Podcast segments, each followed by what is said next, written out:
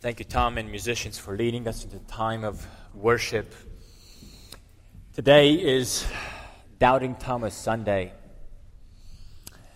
In a recent book, Ravi Zacharias, a well known Christian apologist, wrote about his colleague, Stuart McAllister, who in 1981 was part of the mission strategy, a mission team whose primary task was to help churches in Eastern Europe by transporting Christian literature, by smuggling Bibles and hymn books and other Christian literature to believers behind the Iron Curtain.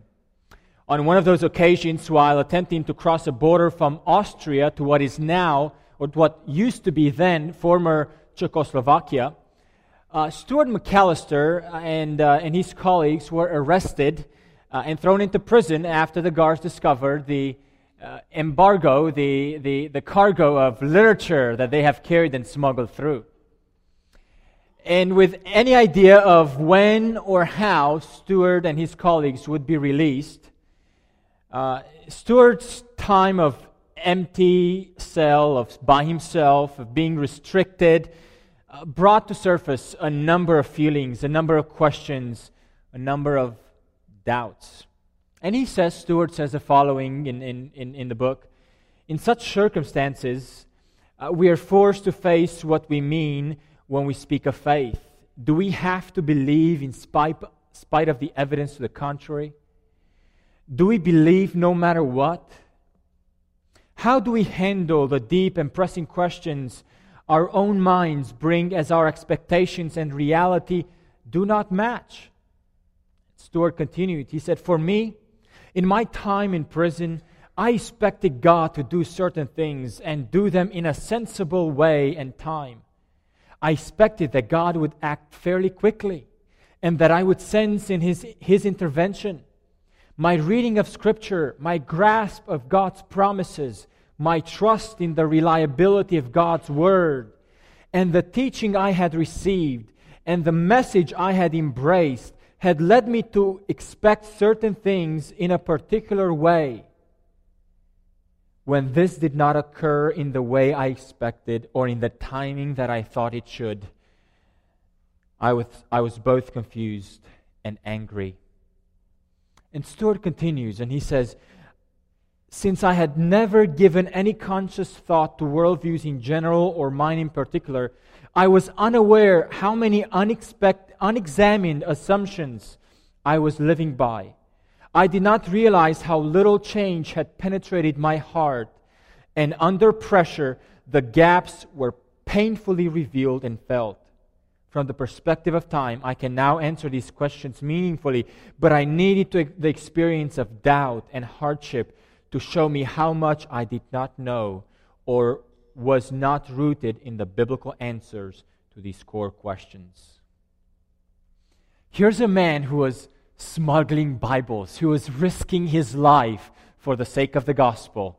And when pressured, when in difficult circumstances, he came to realize that his mind and his heart, in those moments of silence, of solitude, of being by himself, risk not knowing what the future will bring, here's a man who realizes that doubts are a present reality of our journey with Christ. What do you do when you're courted by doubts? What do you do when you are assaulted by doubts? Or worse, what do you do when you're controlled by doubts? How should we as Christians, or perhaps somebody's here today and you may not have made that step of being a Christian, but you are thinking in your mind and battling in your heart with questions and you're not sure, you're on the fence, you're not sure if you're going to move forward or go backward. Or perhaps you know some friends who are on the fence. What should we do with our doubts? Well, today is Doubting Thomas Sunday, and I want to deal with a question, the, the topic, the theme of dealing with doubts. Would you open scripture to John chapter 20, verses 24 to 31? John chapter 20, verses 24 through 31. As you're turning your scriptures to that passage, I encourage you, those of you who are visiting, encourage you to uh, take some time to fill our guest card, and at the end of the service, we'll be collecting these cards. Let's prepare our hearts for the word of the Lord this morning. Now, Thomas, called Didymus, one of the twelve, was not with the disciples when Jesus came. So the other disciples told him, We have seen the Lord. But he said to them, Unless I see the nail marks in his hands, and put my finger where the nails were, and put my hand into his side, I will not believe it. A week later, his disciples were in the house again, and Thomas was with them. Though the doors were locked, Jesus came and stood among them and said, Peace be with you. Then he said to Thomas, Put your finger here, see my hands. Reach out your hand and put it into my side. Stop doubting and believe. Thomas said to him, My Lord and my God. Then Jesus told him, Because you have seen me, you have believed. Blessed are those who have not seen and yet have believed. Jesus did many other miraculous signs in the presence of his disciples, which are not recorded in this book. But these are written that you may believe that Jesus is the Christ, the Son of God, and that by believing you may have life in his name. Amen. Let us pray. Father, we thank you for this word. We thank you for the opportunity we had another Sunday, another day to gather around, to come before you, to worship your name, and to be edified through singing, through the word. Lord, we pray that your Spirit would speak to our hearts today. And Lord, we pray that you would speak to our doubts today. Every one of us at some point in in our lives have battled with doubts, and some of us may be here today in the midst of that battle. Lord, I pray would you allow Jesus, through the Holy Spirit, to speak to our doubts, just as he has spoken to Thomas? In the name of Jesus, we pray. Amen. Now, it is very tempting for us today, as we observe the Sunday of Doubting Thomas, to, uh, to assume that all types of doubts are supported by the story of Thomas.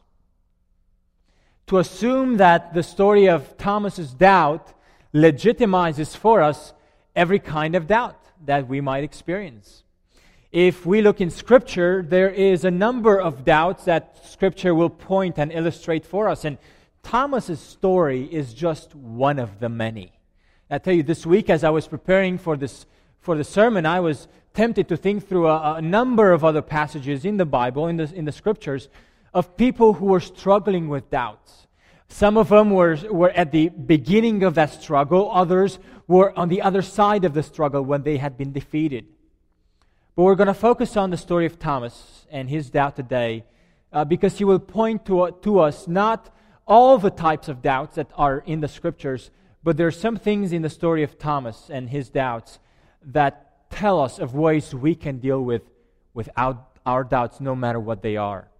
So, first of all, I want to, realize and recognize that when we talk about doubt in general, it is not just the doubt that Thomas had. Last year, we have spoken and talked about specifically the kind of doubt that Thomas had, his struggle. And I'm not going to repeat last year's sermon, although it was easy for me to do that. Uh, but, but we're going to look at the issue of doubt in more general terms. And we're going to look at, first of all, we're going to look at the essence of doubt.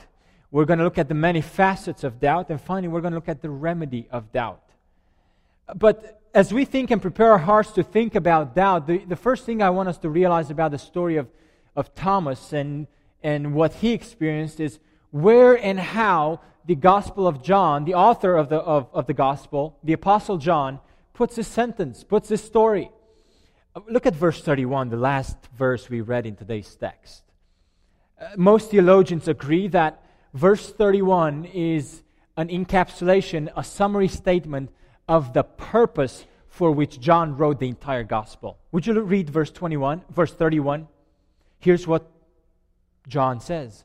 But these things have been written that you may believe that Jesus is the Christ, the Son of God, and that by believing you may have life in his name. Now, here's the interesting thing if this is what John had as a purpose for the entire gospel says, This is why these are written, that you may believe.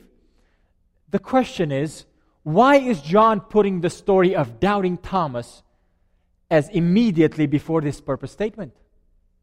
What is John trying to tell us when the story of the, of the doubting Thomas sort of forms the ending, the final story before John says, And this is why I have written all these things to you? Could it be that the fr- last phrase that Jesus gives to the doubting Thomas is the transition for the purpose of the gospel? And look at the way Jesus ends the story and the way Jesus ends the dialogue with Thomas. He says, Then Jesus told him, verse 29, Because you have seen me, you have believed. Blessed are those who have not seen and yet have believed. And this statement concludes for us the story of doubting Thomas and prepares us. It's a transition statement to John delivering the purpose of the entire gospel. Why is it that before giving the statement, John gives the story of doubting Thomas? Could it be? Could it be that John inserted the story right here, right before the purpose statement of this gospel, in order to show that the journey of faith is often marked by the conflict with doubt? Could it be that the story of Thomas stands as a final re- re- uh, reminder of the struggle we often encounter between doubt and faith? And if so, how should we deal with doubt? How should we deal with doubt and faith? Are they friends or are they foes?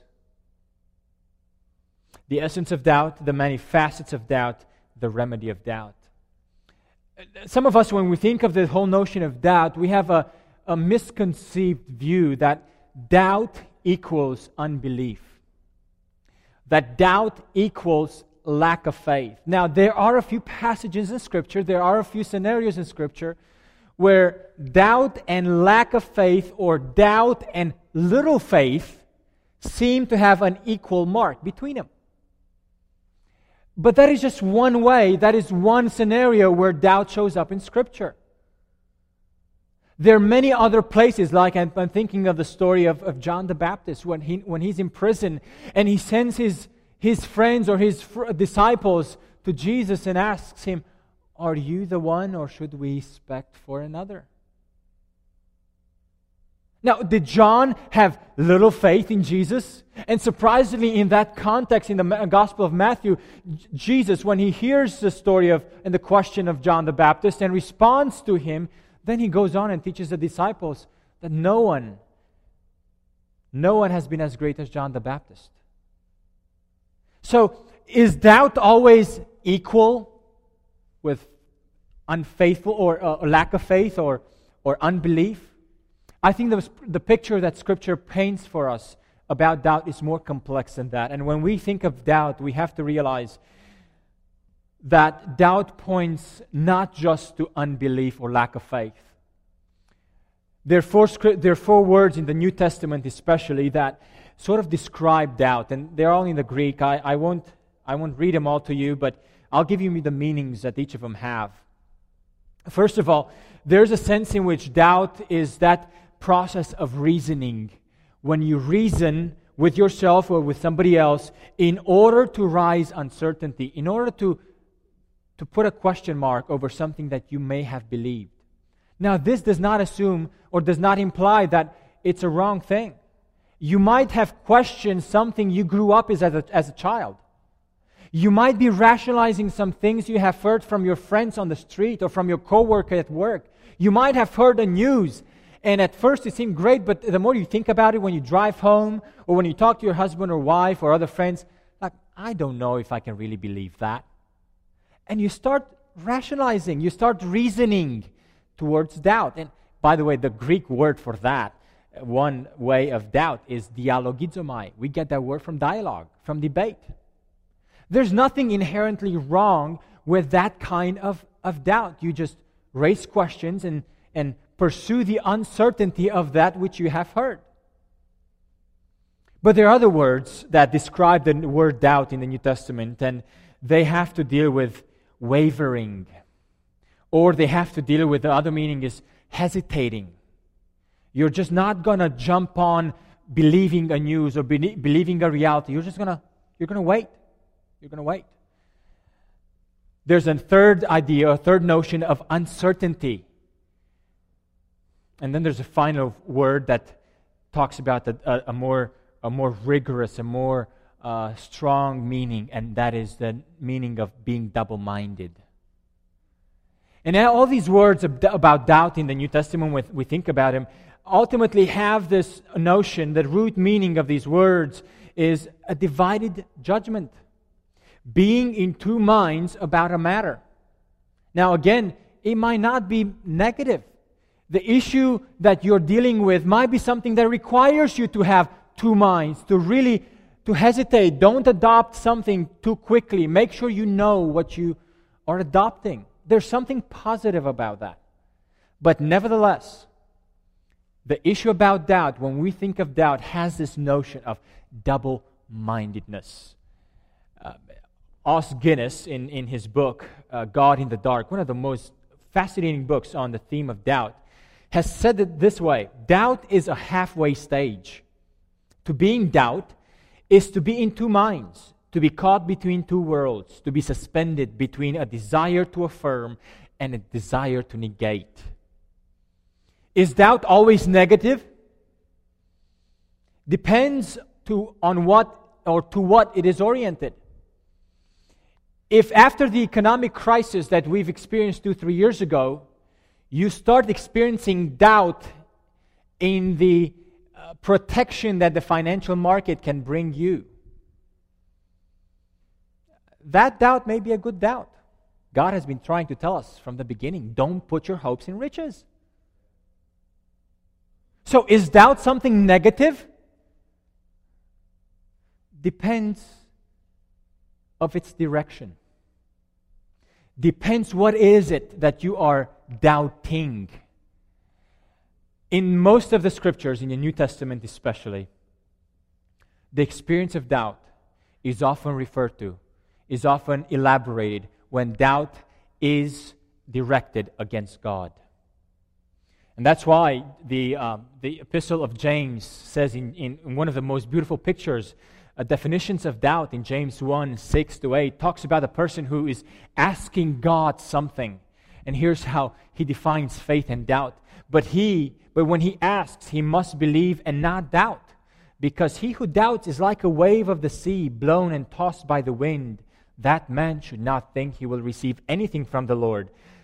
He is a double minded man, unstable in all he does. Friends, when we talk about doubt, we have to realize that it is not simply doubt that we should be concerned about, but we should inquire and think about the direction against which doubt is directed.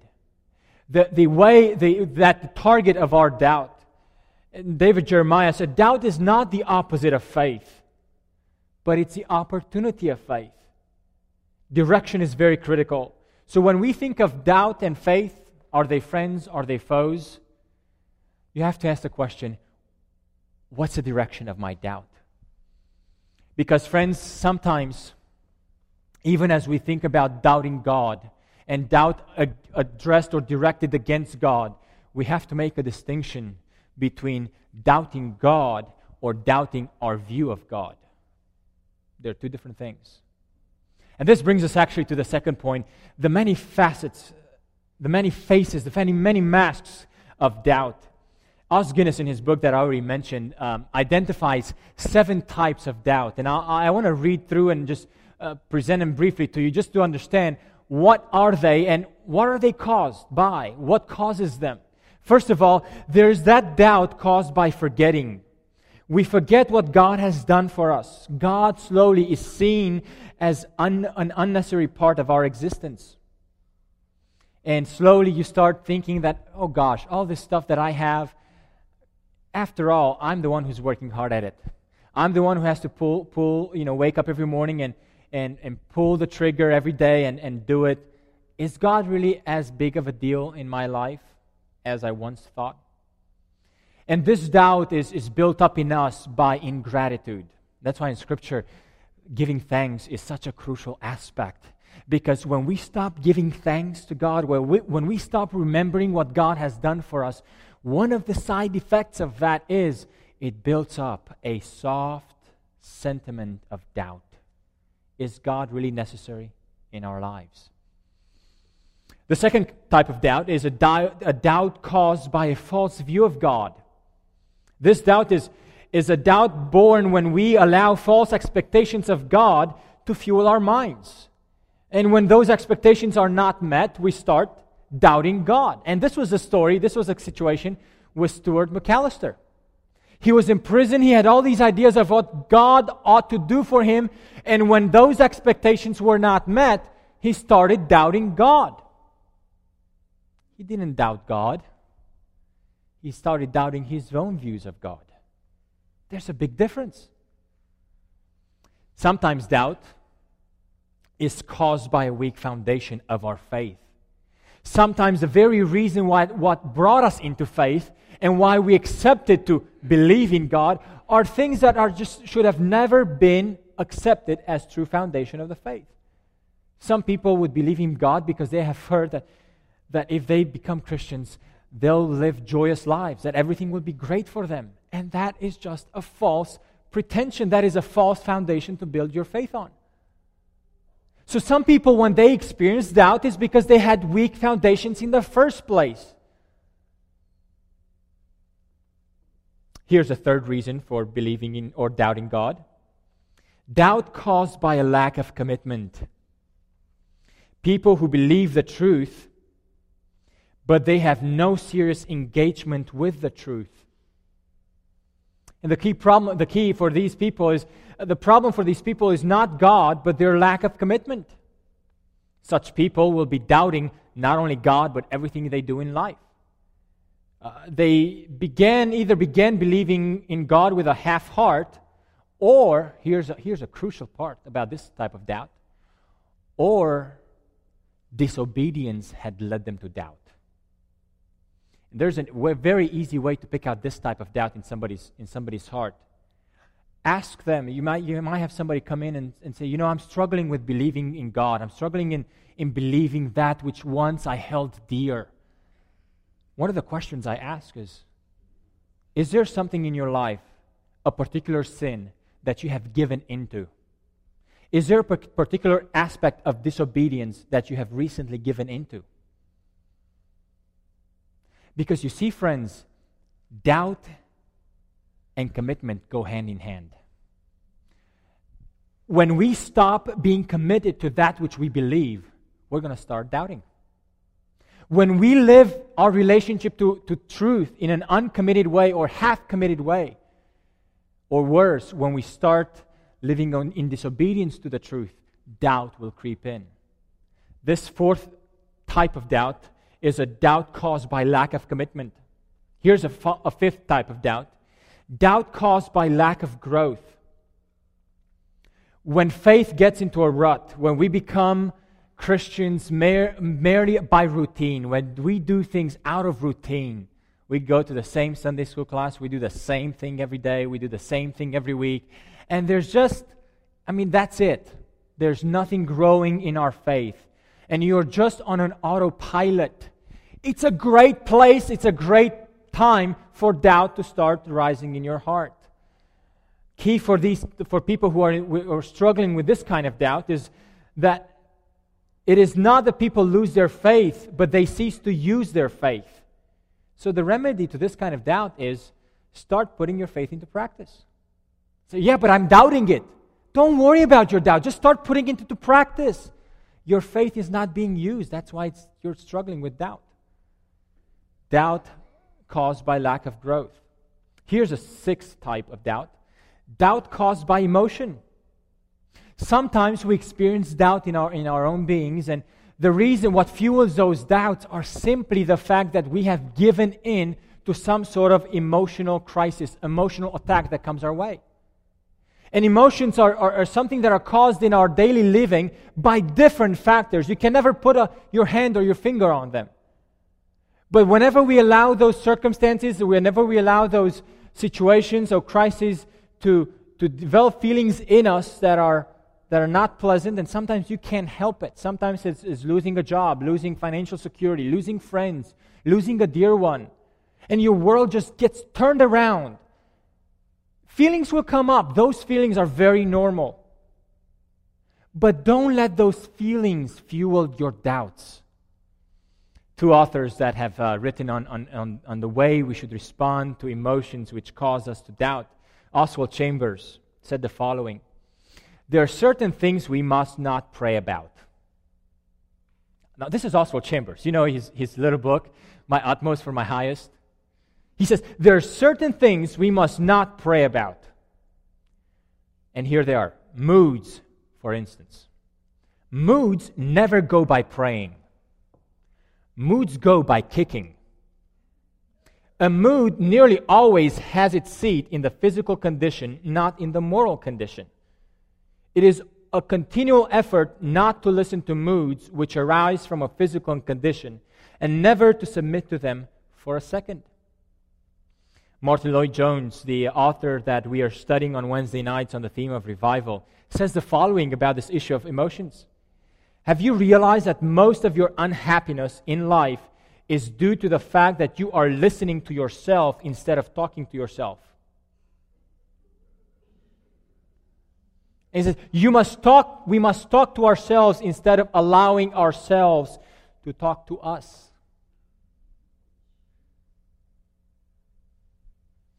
doubts caused by emotions. So I, I, I, don't, I no longer believe in God the way I, I, I once did. Well, is it just that something is going on in your life and your emotions are ramping up and have taken control over you, and you have not realized that you cannot let your emotions control you? That we have to control our emotions. A sixth type of doubt doubt caused by emotions. Number seven, doubt, doubts caused by hidden hurts. Doubts caused by hidden hurts. These are people who experience disappointments in relationships, and uh, the disappointment is so hard that when they move to a next relationship, they have a hard time doubt, trusting. And you may know no matter who you are in life, where you are in the stage of life, that's just the reality of how we, we live. St. Augustine, in, in one of his wonderful books, The Confessions, says the following it is often the case that a man who has experienced a bad doctor is afraid to trust himself even to a good one. Why? Why is doubt in a, in a good doctor there if he's a good doctor? Well, because you had an experience with a bad doctor. And that hurt, that disappointment is still there, is in your heart. So the doubt you are experiencing is a doubt caused by unresolved, unhealed hurts people with such doubts prefer to doubt because it is less painful to doubt than to risk to run the risk of being disappointed again. They would like to be able to believe, but the pain of disappointment is still hurting. And friends, this is the story of the doubt of Thomas. Thomas's doubt was a doubt of a man who, who was a loyal follower of Jesus, who wanted even to go to die for Jesus but the disappointment of the cross, the disappointment of, of all the promises that he had, that he thought he had about Jesus, when all of them was, were crushed, for him was too painful to believe again. It's a doubt of, of unhealed disappointments. It's a clash between the desire to believe again and the fear to believe. Why the fear? Because the wound is still open the wounds of disappointment are still open. What is the problem with this kind of doubt? Os Guinness said, afraid to believe what they want to believe, they fail to believe what they need to believe. And this is Thomas. They are afraid to believe that Jesus really was resurrected, that Jesus is alive, even though it is that belief that would heal him from the hurts and the healing from the wounds of his heart. And as we come to think about how do we deal with doubt, the point about all these doubts and these, these seven types of doubts is the following. Even though they're different, even though they have different causes, when we think of the, this, these kind of doubts in the spiritual realm, we have to conclude the following in absolutely every one of them, the problem is not with God, but with the condition of the one who doubts. And that's why when we think about the essence of doubt, the essence of doubt is this double mindedness. Can I challenge you with the following? When you think about and struggle with doubt, realize if you're going to have a double mindedness about an issue, don't just put God on the trial. Don't just direct your doubt against God Himself. Would you direct your doubt against your own view of God? Because every time we experience doubt, the problem is not with the object of what we doubt. The problem is with the condition of the one who doubts. What's a remedy for doubt? We've seen the essence of doubt, we've seen the many facets, many faces of doubt. What's the remedy? When on one side you can go back to each of the causes and say, well, let's just do the reverse. Instead of forgetting, remember who God is, be thankful. Instead of, instead of having false expectations of God, uh, try to, to correct your views of God. If you're struggling with a weak foundation on your faith, learn the unshakable foundations. If you're lacking commitment, choose to obey. If your doubt is because of lack of growth, uh, decide to put your action into faith. If your doubt is because of emotional control, stop letting your emotions control your life. If your doubt is caused by open wounds, unhidden or hidden wounds of the past, ask Jesus to heal them. So there's a sense in which uh, the encouragement whenever we encounter doubt is try to find what is it that causes that doubt. But the story of Thomas gives us two more principles that apply to every kind of doubt. And here they are. Doubt grows whenever we experience disconnection and isolation. Doubt, no matter of its kind, always grows when we experience disconnection and isolation. Look at verse 24. The story of, of, of this, uh, the, the text of the story says, Now Thomas, called Didymus, one of the twelve, was not with the disciples. Where was he? We don't know. The point is, he was not with them. Where was John the Baptist when he sent word to Jesus if he's the Messiah? In prison, solitary confinement, by himself. Friends, grow, uh, doubt always grows in disconnection and isolation. Always. That's the way doubt works. So, point is uh, the first point we can learn from the story of, of Thomas in, in the way we seek to remedy doubt is seek to reconnect yourself with a community of faith. Seek to reconnect yourself with a community of faith. Here's how you know that your doubt is transitioning into unbelief. We said at the beginning of the sermon that doubt is not necessarily unbelief, but it definitely can lead to unbelief. Here's how you know if your doubt leads you in the track, in the journey to unbelief. When your doubt leads you to take some time off from spending time with other believers so that you can figure this out,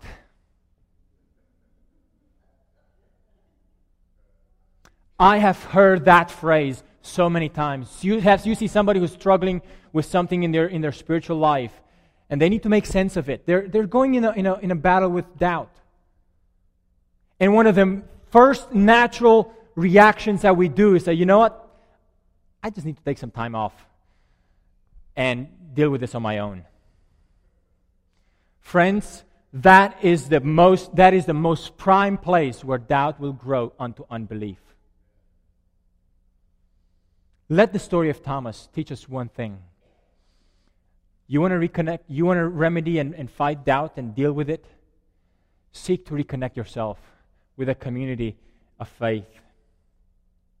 But here's another, another principle that the story of Thomas teaches us doubt raises questions, but unbelief refuses to hear the answers. Look at verse 25.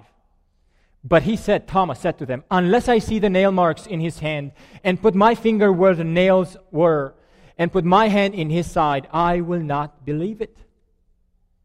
Now, notice Thomas is not rejecting the conclusion of the disciples who are telling him, Hey, we've seen the Lord.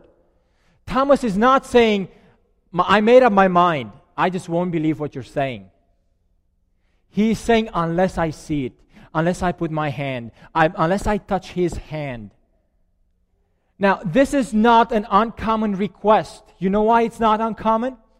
Because Jesus himself has given this permission and has asked the disciples on their first journey, on the first appearance of, of, of Jesus in their midst, to do the same with him.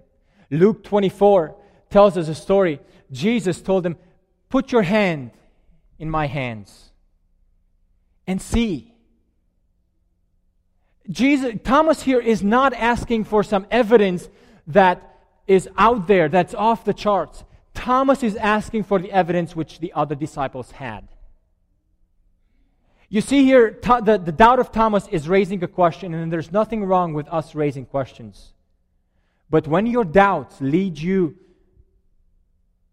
to deny the answers and to not be willing to listen to the evidence, that's when you know your doubts are leading you to lack of faith, to faithlessness, to unbelief. Thomas, for him, the questions are leading him to examine the evidence, not leading him away from it. If there's one way we can think of, of this principle, the second principle of how to deal with doubt, it is this way. Do your doubts lead you to examine the evidence that made others believe, or do your doubts lead you to invent your own evidence and you coming up with what you think you need in order to believe? You see, the, the evidence that Thomas requested was the evidence that the other disciples had as well. You say, well, great, i would like to have the same type of evidence that Thomas had. Well, we are here today in the 21st century, and that day is gone.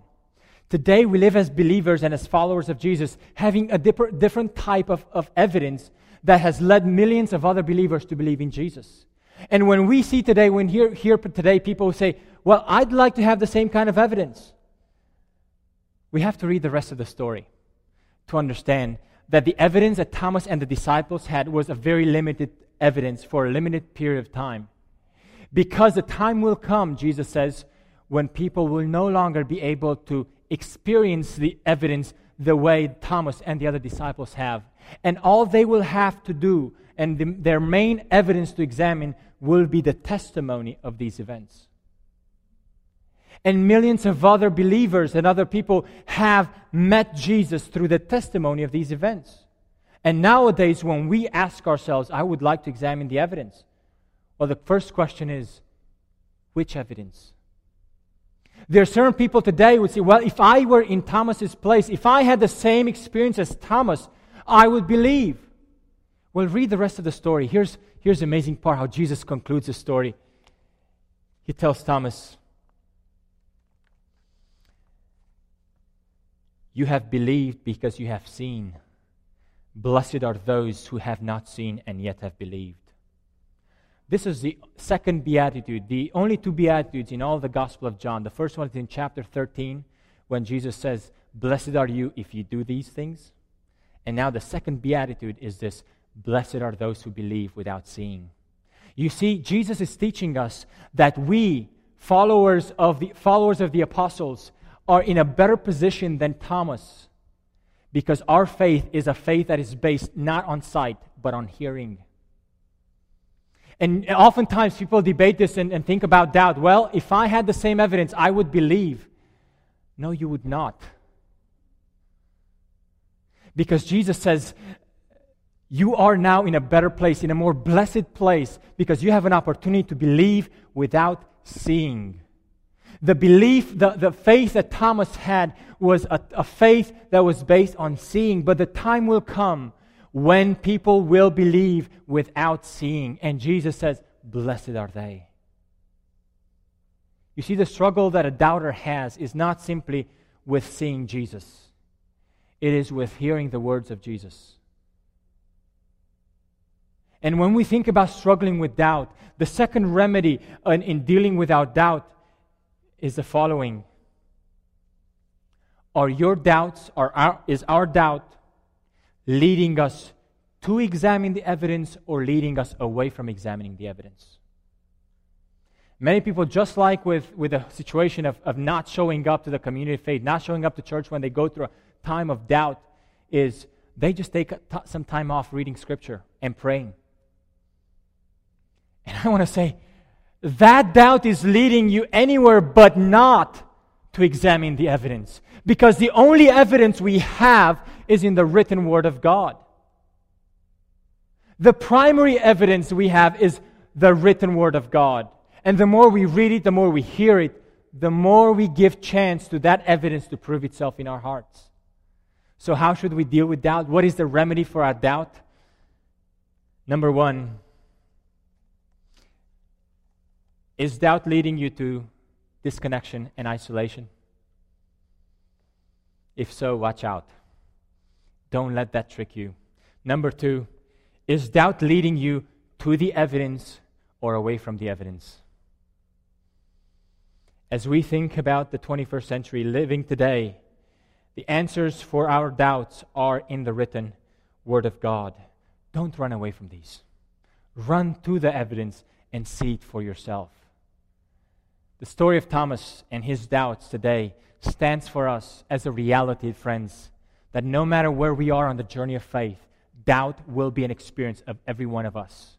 Perhaps for some it's just a little bit of shaking, for others, a major cataclysmic shaking.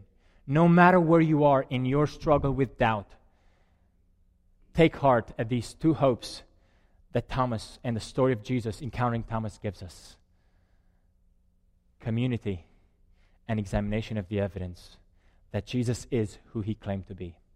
Let's bow our heads and pray.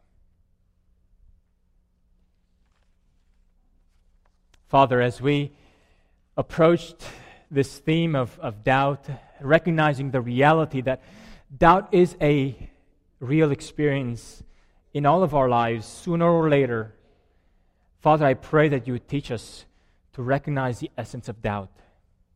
Father, I pray that you recognize us to I pray that you help us recognize that doubt is a double mindedness. Lord, I pray that you give us a, an ability to, to focus and have your revelation and have the certainty that your word gives to us. Have the certainty that your spirit reveals to our hearts as we seek you, as we seek the evidence. Father, I pray that you enable us to stay connected to the source, to the one who can heal our doubts to Jesus. In his name we pray. Amen.